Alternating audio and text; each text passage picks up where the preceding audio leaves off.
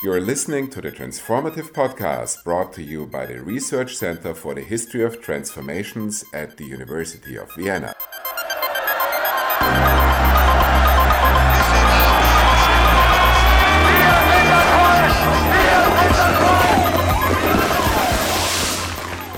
Hello, I'm glad to welcome our listeners to a current installment, the Transformative podcast, made and published by the Research Center for the History of Transformation here in Vienna. I'm Anastasia Schacht, and joining me today is Sergei Radchenko, a distinguished professor with John Hopkins and a visiting professor at the Cardiff University, who specializes in Cold War, nuclear history, as well as Sino-Soviet security politics. Hello, Sergei, and thank you for joining me today. Happy to be here. Thank you, Anastasia my initial plan was, as you know, to talk to you on something like late socialism and erosion of authoritarianism. But here we are. As of Thursday, February 24, Russian troops invaded Ukraine, unleashing an aggressive war, which seems to aim into extinguishing the Ukrainian state and taking an imaginary revenge on the collective West, I would also claim. Nothing of that excuses this war, obviously, and with our utmost hopes fixed on Ukraine, it's clear that this war has changed the world. I've heard some of the colleagues saying this be the return of history. And this is where I would like to ask you is history back in Fukuyama's terms, in Putin's terms? Whatever he claims history to be. Was it ever gone in Putin's Russia? And if it is there or is back, then where are we returning to the Cold War or where? That's a very deep philosophical question. Of course, I'm a historian and not a philosopher, but Francis Fukuyama uh, drew for inspiration on the German philosopher Hegel. There's one particular thing or episode in Hegel, as it were, and that is this confrontation between two individuals. Mm. One seeks domination over the other, mm. and the other eventually submits to domination. So one becomes the master, and the other becomes a slave.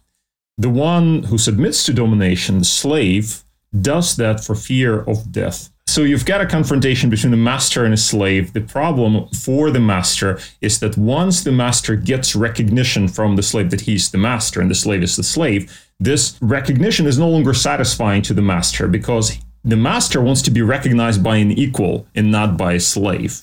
And what Hegel was working towards in his philosophy was a kind of social development which eventually results in individuals being able to acquire equal recognition. And when they acquire equal recognition, this becomes the end of history. Fukuyama reapplied these thoughts to the end of the Cold War, to the fall of the Berlin Wall, to the end of communism, and said, well, look, now that communism is out, we have only liberal democracy that remains. And under liberal democracy, everybody's recognized as equal. So therefore, you have the end of history in the Hegelian sense. It doesn't mean that events stop happening, but history as such ends. If you say the master and the slave, they're states and not individuals, you could say that, for example, a state could force others to recognize that it is effectively the ruler, and others would have to submit to its will or risk destruction. That is how things happen throughout history. However, in the 1950s, a certain development occurred that made that impossible. The nuclear revolution followed, of course, the testing of the atomic weapons in the United States, 1945, then in the Soviet Union, 1949. By 1950s, you have the development of thermonuclear bombs and missiles. And what we have with that is the development of effectively what became the mutually assured destruction doctrine. So states could no longer great powers like the Soviet Union or the United States could not actually go overstep the brink and go to nuclear war because that would be suicidal. So therefore, in Hegelian terms, you've got a problem here in the sense that the slave cannot be destroyed this kind of contradiction between the master and the slave that you have in Hegel is somehow suspended. So I would argue, contrary to Fukuyama, that history ended actually in the 1950s during the nuclear revolution and not in 1989. But that's uh, you know that's an interesting twist on Fukuyama. In this term, do we define Putin and the actions of the Russian government as an attempt to self construct as a slave in freeing themselves from the presumed superiority by alleged domination? Philosophically, it's an interesting way to look at it. If you take a look at broader kind of historical development of Russian and before that Soviet foreign policy, Moscow has always aspired to be recognized. Who's supposed to recognize Moscow? It is not, let's say, you know, Syria and Venezuela that Moscow is interested to be recognized. The recognizer is the West and specifically the United States. Moscow has wanted to be recognized by the United States, acknowledging that the United States, in the Hegelian term, is the master, as it were. Throughout the Cold War, and perhaps even now, the Soviet economy and the Russian economy today are nowhere on the scale of the West. So this is not where greatness is going to come from. However, Moscow still has nuclear weapons, and Putin, much as Soviet general secretaries, much as like Nikita Khrushchev, who also used the atomic bluff and atomic diplomacy quite a lot, you know, Putin is sitting on a pile of nuclear weapons and hold his finger on the button. We are able to destroy the whole world and you can't do anything to us. So this is an interesting dynamic. You can see Putin totally buying into this, yeah. And even in recent days with the invasion of Ukraine, obviously the invasion is not going particularly well for him, uh, but he has already resorted to nuclear brinksmanship. Which unfortunately brings us to the level far beyond the actual tragedy which is happening, which means Ukraine becomes just playground for the ambition which is targeting somebody else. Oh, absolutely. So we have with Ukraine, if you think about the weeks in the run up to the conflict, we have Putin making demands. It's actually quite similar to what the Soviet leaders did. Let's say Nikita Khrushchev did that in 1958. Mm-hmm. You know, he issued the Berlin mm-hmm. Ultimatum, which actually was born of the sense of self perceived greatness. We have nuclear power. Surely we can have our rights to dominate our neighbors or whatever, or in the Nikita Khrushchev's terms, we have rights to impose our solution on the undivided Berlin and get the Americans out of there. So he mm, issues this ultimatum, and Putin also issued the same ultimatum. So in Putin's case, it's this whole idea about guaranteeing that Ukraine uh, never enters NATO, that it's in the Russian sphere of influence, etc. He thought I think, that he could get somewhere with those demands. Now, some people say that it's all pretext and that he just made it up and those demands were not real demands. I don't think so. I think Putin started from the premise that Russia is this great military power that has nuclear weapons and that nobody will mess with Russia. Therefore, if Russia makes demands, to some people they will seem outrageous, but in a different way, they seem just like some kind of a, a demand of a great power. Then eventually others will recognize that Russia is a great power. You don't mess with them as long as they make demands that don't go too far. And he calculated that Ukraine did not go too far. Why? Because, well, after all, Ukraine is not covered by NATO. Ukraine is not covered by Article 5. Therefore, Ukraine, in Putin's mind, is something like Hungary was, for example, for Nikita Khrushchev when he introduced the Soviet military there in 1956. Yeah, the Americans were saying, of course, you know, the anti communist revolution in Hungary you know, was something that the Americans felt very emotional about at the time, and they were encouraging the protests. When push came to shove in Hungary in 1956, the Americans did absolutely nothing. And the Soviets were able to just basically crush the resistance at considerable cost, but they were able to impose themselves on Hungary. 1968, we have Czechoslovakia. Another example. You know, this is seen as being within the Soviet sphere of influence. By who? Not just by the Soviets, but also in many ways by the West.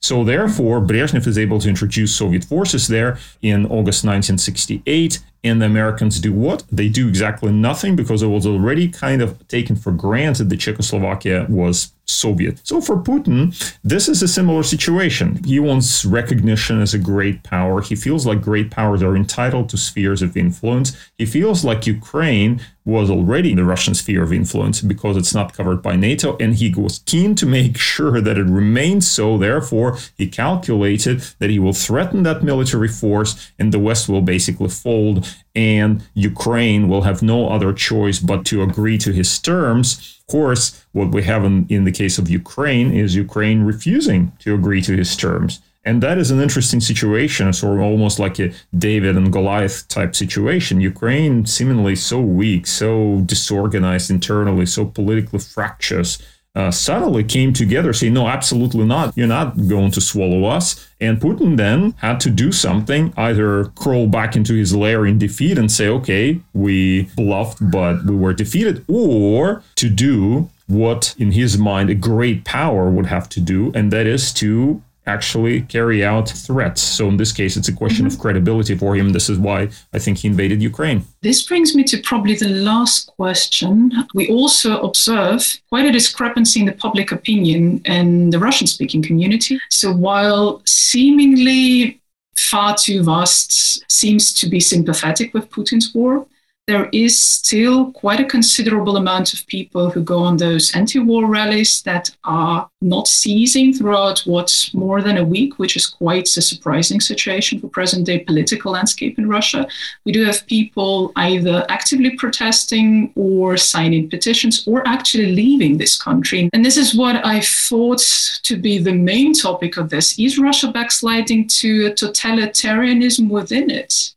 If let's say a few months ago somebody would ask that i would say well yeah of course you know russia has been sliding towards authoritarianism. Things have becoming more difficult but come on it's nowhere near stalinism rather or even nowhere near china for this matter, because China would never allow the amount of dissent that Russia allowed until recently, or the free media that were relatively free. I mean, Russia hasn't had really free media for some time, but even still, there was still substantial space for Russian journalists to speak out, mm-hmm. for people to criticize the regime. And when uh, some observers in the West called Putin another Stalin, I would usually smirk at this suggestion, saying, "Oh, come on, you just don't know. You don't remember what Stalin was." I mean, this was bloodbath, right? In the 1930s, hundreds of thousands of people were sentenced and killed, and many millions then ended up in the gulag. I mean, you cannot even compare the mm-hmm. situation. So, this was my position until fairly recently. What has changed now is what we've seen is Russia is just on this remarkable trajectory. Remarkable, obviously, in a negative sense, because we have seen in a matter of days, yeah, a few days, such unprecedented clampdown on freedoms in Russia what? The social media being banned, uh, foreign media being chased out of Russia, domestic media being basically shut down if it's critical, and also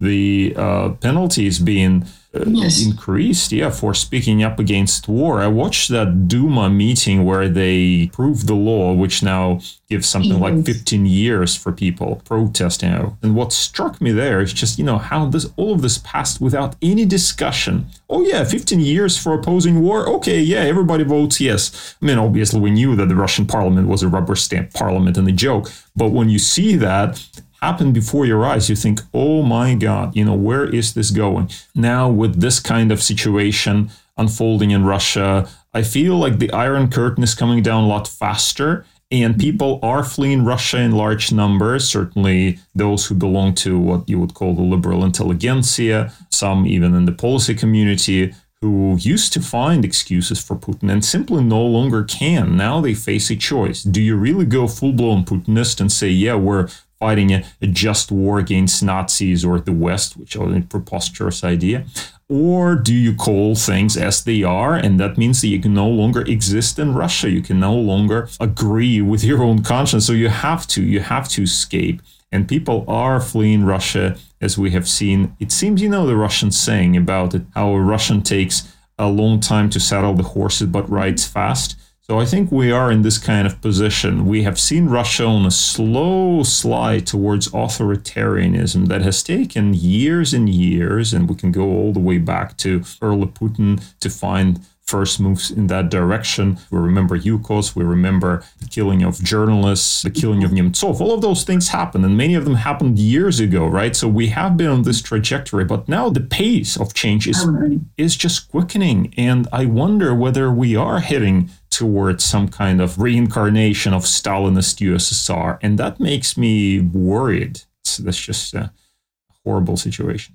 I hope it helps our listeners to get a better and deeper understanding what we have been doing now on the sheer complexity of the whole situation. And I really do hope that, in a military sense, Ukraine prevails, and for the sake of all of us, and somehow David saves the Goliath.